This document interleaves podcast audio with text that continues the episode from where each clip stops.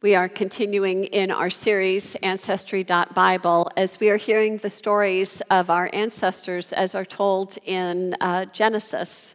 Today we come to a really tough passage, Genesis chapter 22, verses 1 through 14, the sacrifice of Isaac. After these things, God tested Abraham. He said to him, Abraham, and he said, Here I am. He said, Take your son, your only son Isaac, whom you love, and go to the land of Moriah and offer him there on the land which I offer him there as a burnt offering on one of the mountains that I shall show you. So Abraham rose early in the morning, saddled his donkey, and set out and went to the place in the distance that God had shown him. On the third day, Abraham looked up and saw the place far away. Then Abraham said to his young men, Stay here with the donkey. The boy and I will go over there. We will worship, and then we will come back to you.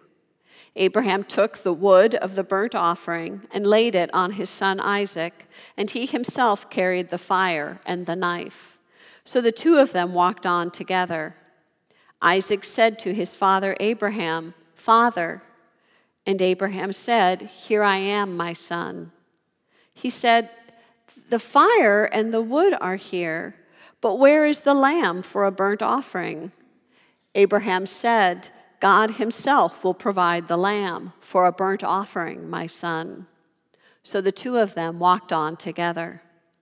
When they came to the place that God had shown him, Abraham built an altar there and laid the wood in order. He bound his son Isaac and laid him on the altar on top of the wood. Then Abraham reached out his hand and took the knife to kill his son. But the angel of the Lord called to him from heaven and said, Abraham, Abraham. And he said, Here I am. He said, Do not lay your hand on the boy or do anything to him. For now I know that you fear God, since you have not withheld your son your only son, from me. And Abraham looked up and saw a ram caught in a thicket by its horns. Abraham went and took the ram and offered it as a burnt offering instead of his son. So Abraham called the place, The Lord will provide, as it is said to this day, On the mountain of the Lord it shall be provided. This is the word of God for all of us. Thanks be to God. I ask you, please, to pray with me. May the words that I say and the reflections that go through all of our minds give you pleasure, God. You who are our rock, you who save us. Amen. There is the idea of a relationship, and then there's real relationship in the idea of relationship, everything is pretty and easy. And in real relationship, it's frankly often a lot more complicated and challenging. I think of that in my relationship with my sweetheart, Jay. At the beginning, before we started dating, you know, you have these images. We're going to be like intellectually connected and emotionally connected. We're going to always be really available for each other and have tons of fun. And you know, that's sort of true, except for when you're stressed out from work or not feeling well or just not on the same zone and things start getting real. Well, things got even more real after my surgery. Because the surgeons went uh, up through my nose, I came out of surgery with this big wad of cotton up my left nostril. It was really attractive, and that was then there was a string that came out from there. It was taped on my face. So I came out of the hospital with wad of cotton string taped across my face. It was a really good look. I was really glamorous. Then a couple days later, my headache just exploded. It was so bad. And I, they had given me a prescription for codeine. I hadn't filled it because I was pretty sure that my body didn't like codeine, but the headache was so bad, we went and filled it. I took the codeine and then I threw up all over Jay's rug. Once we felt well enough to laugh about it, Jay and I looked at each other and said, yeah, we're at a whole new level now. like it just, any glamour gone. We've had the thing up the nose and the tape, we've had the barfing on the rug. We're just, we're at a whole new level. That's real relationship. Or we think about the experience for parents. Those of you who are parents know that when you first find out you're pregnant and it's so exciting and it's it's thrilling and you get all those congratulations and then there are the baby showers and you get all this cute stuff for the baby and you set up the room and you debate about the name and it's all so exciting.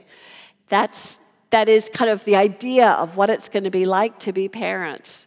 And and all of those things are wonderful. And in addition to that, there are the times when the baby cries and you don't know why the baby is crying, but the baby keeps crying and it's driving you crazy and you don't know what to fix what to do to fix it for the baby and it's really hard. Or that time when it's in the middle of the night and your child is sick and you just don't know. Okay, is this bad enough we need to go to the hospital or maybe not? I don't know what to do. Or that feeling as a parent the first time that you see your child do something willfully mean or destructive. And you think, come on, he's such a sweet child or she's such a sweet child. Where did that come from? Those things happen, you're real parents. You're dealing with the muck of it, you're at a whole new place. I think that those categories can also fit in our relationship with God. There is a kind of more surface, easier relationship with God. And then as we continue to walk with God, it goes to a different level and it gets more difficult and more in the muck. But boy, that surface level is fun. You know, for, for the childhood of our faith or for new Christians, there's that sense of God and you pray and you really have that sense of God's presence and it's wonderful. And you know God as a providing God and you have that sense of guidance and it's beautiful. But it's an earlier stage of our faith before we get into a mature faith.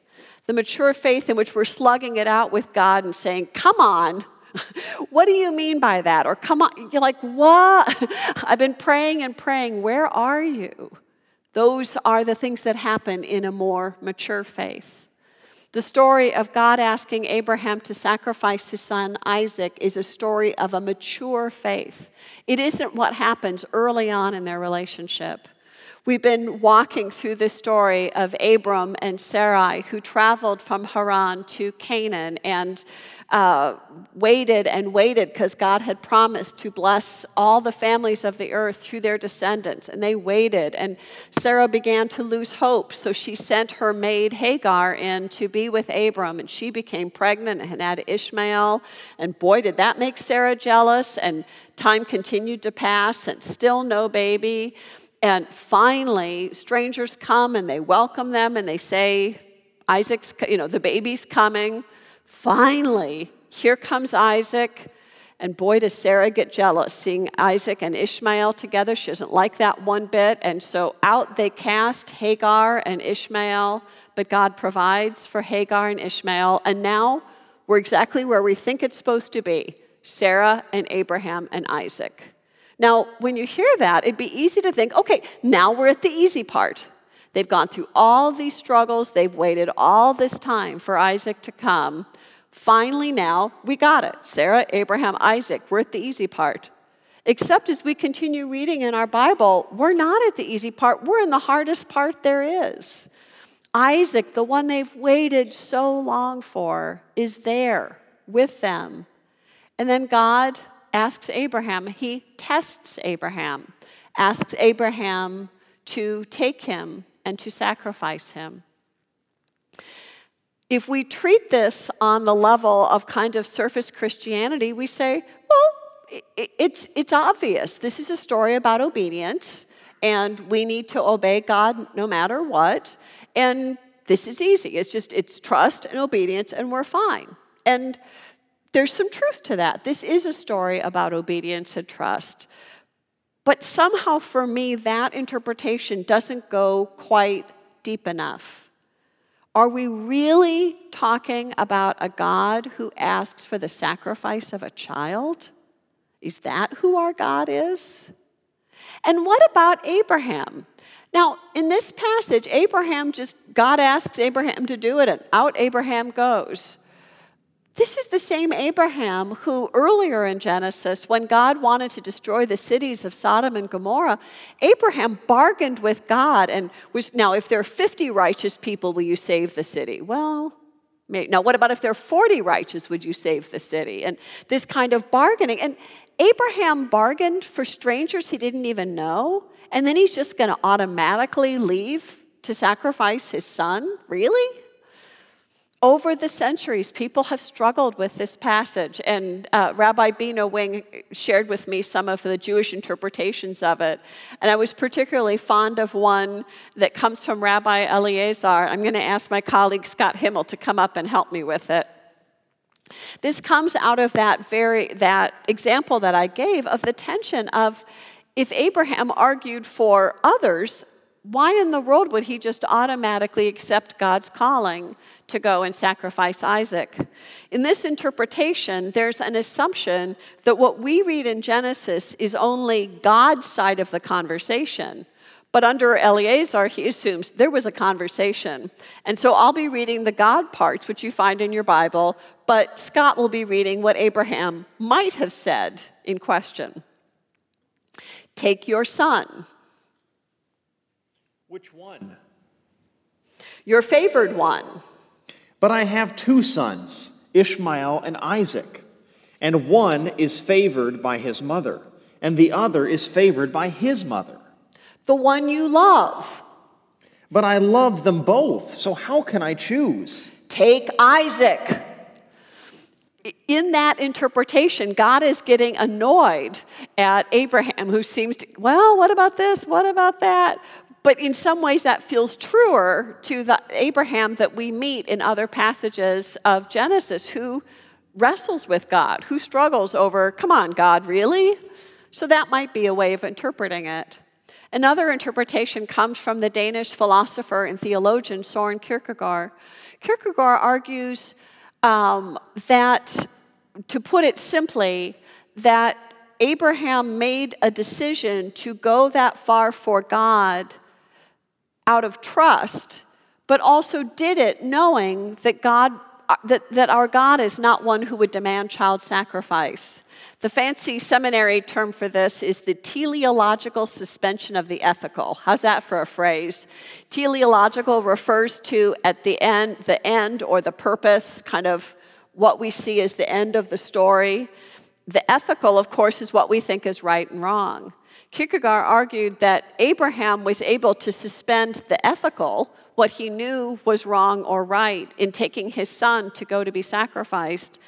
He could suspend that because he knew that in the end, God wasn't really going to demand the life of his child. And yet he had to go right up to the edge of that to show his faith. There is a sense in which we have to deal with that discomfort of God's demands on our lives, including things that we may not want to do or things we think we shouldn't want to do. Go right up to the edge of that and even beyond. When we hear this story, many of us imagine Jesus. We imagine Jesus who went right up to the edge and went all the way. Walter Brueggemann, uh, Old Testament scholar, taught for many years in Georgia, talks about this passage as an example of two tensions that it's hard for us to say both of these are true of God. But it's an interesting image. He says this is a story about the God who tests and the God who provides. Now, the God who tests, we may not like that very much. We may not think we should be tested. That doesn't sound like a very loving God testing us. But if you read through the Bible, there are many, many passages in which people of faith are tested. This example of Abraham and Isaac is perhaps the most terrifying, but there are other examples of people being put to a test. And when we go into the New Testament, Jesus is baptized by John. What happens? Holy Spirit drives him out into the wilderness to be tempted, to be tested by Satan. And we see Jesus at various points facing tests from different people in his community until he goes to the ultimate test his experience up on the, um, on the Mount of Olives. There in the Garden of Gethsemane, Jesus realizes that crucifixion is the next step and he doesn't want to do it. And so we read that powerful passage of Jesus saying, If there's any way, God, that this cup could pass from me, please.